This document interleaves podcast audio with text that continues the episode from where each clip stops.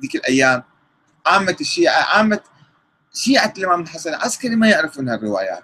فكيف نسميها متواترة ومشهورة وواضحة وضرورية وبديهية وكيف على أي أساس؟ ما يمكن بهالطريقة هذه. نعتبرها هكذا. لذلك قلت له قد استغربت من قولكم في المقدمة أن منهجنا يقوم على الأخذ بالروايات المشهورة. هذا منهج غير علمي غير صحيح. أن الأمانة العلمية تقتضي استعراض الصورة التاريخية الدقيقة والشاملة كما رواها مؤرخو الإمامية الأوائل كسعد بن عبد الله الأشعر القمي في كتابه المقالات والفرق والنوبختي في فرق الشيعة والمفيد في الإرشاد وغيرهم الطوسي في الغيبة النعماني في الغيبة الصدوق في إكمال الدين وعدم الاكتفاء باستعراض الرأي القائل بوجود المهدي كان عندنا عدة آراء. ناس يقولون ما ولد ناس يقولون ولد ناس يقولون أصلا العسكري ما مات ناس يقولون احتيا بعدين. فآراء عديدة كانت. فلماذا اختارينا؟ رأي واحد واعتبرناه هذا هو الضروري البديهي المسلم المشهور المتواتر الواضح.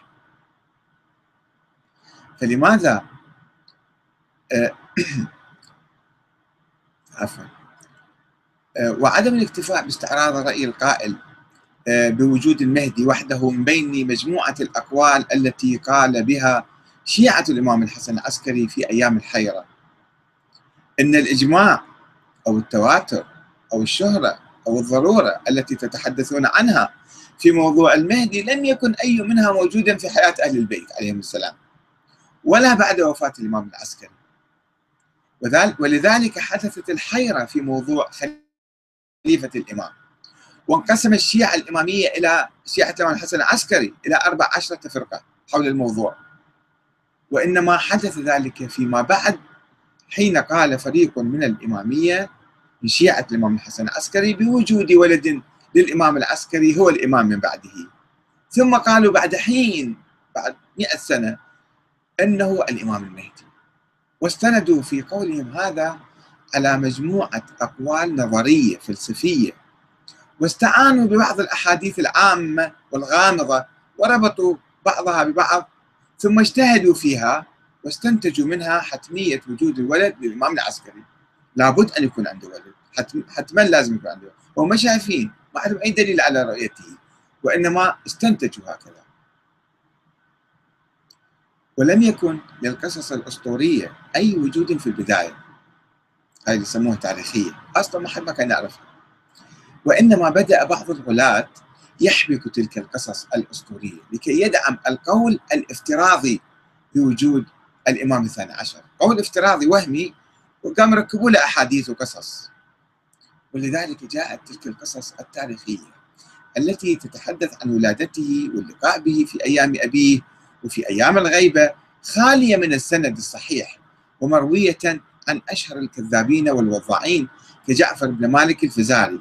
وآدم البلخي وأحمد الرازي دول مشهورين بالغلو والتخريف يعني. وإذا كان بعض العلماء السابقين قد ذكر تلك الروايات الضعيفة كالشيخ الصدوق مثلا فليس لكي يقدمها دليلا على وجود المهدي ويقول هذا ما يصير دليل يعني.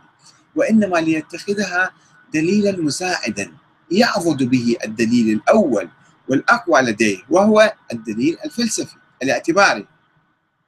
ولكنكم يا سماحة السيد محمد باكر محمد صادق الصدر أتيتم فيما بعد وأهملتم الدليل الفلسفي الكلامي.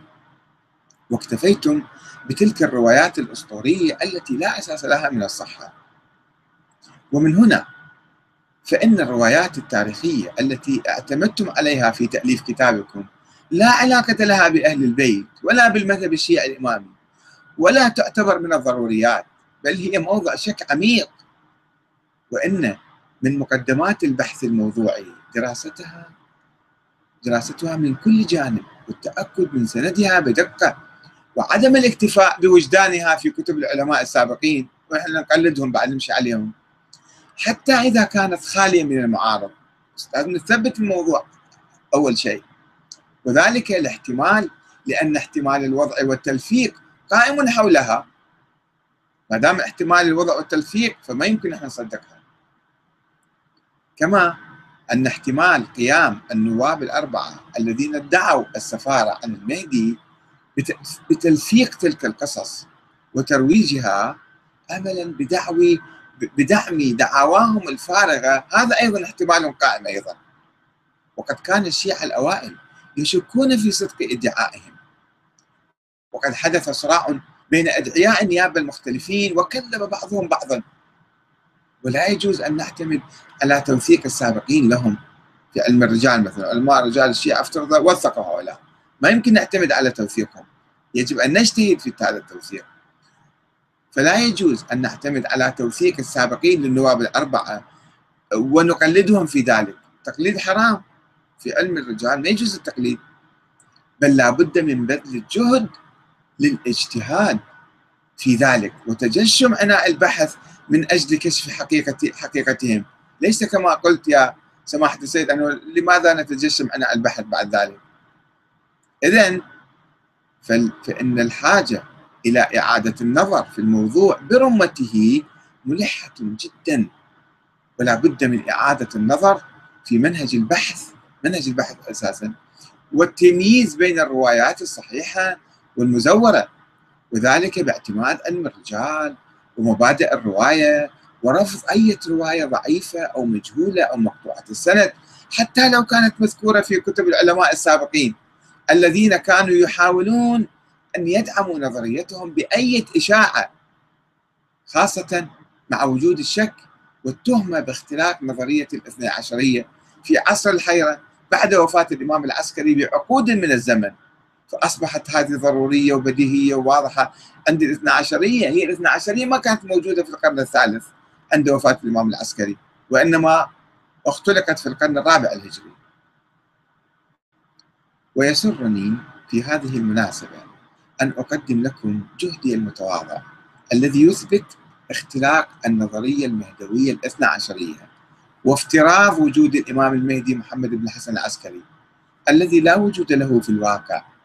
وأتمنى منكم أن تلقوا نظرة فاحصة على الكتاب. وتوافوني بما لديكم من ردود. وأنا على استعداد لأن أغير وجهة نظري أو أعدلها آه، إذا قدمتم لي أي أدلة علمية تثبت موضوع الولادة والوجود للمهدي محمد بن حسن العسكري. وطبعا أوجه رسالة إلى كل من يقرأ هذا الكتاب أو كل من ينشر هذا الكتاب أو كل من يتبنى هذا الكتاب. أنه يقوم بهذا البحث العلمي حتى يكون البحث موثق وعلمي وأكاديمي وفعلا يعني يثبت شيء. أما بهذه الصورة فهو لا يثبت أي شيء. وشكرا. والسلام عليكم ورحمة الله وبركاته. أحمد الكاتب لندن 1413 يعني حوالي 25 سنة. والسلام عليكم ورحمة الله وبركاته.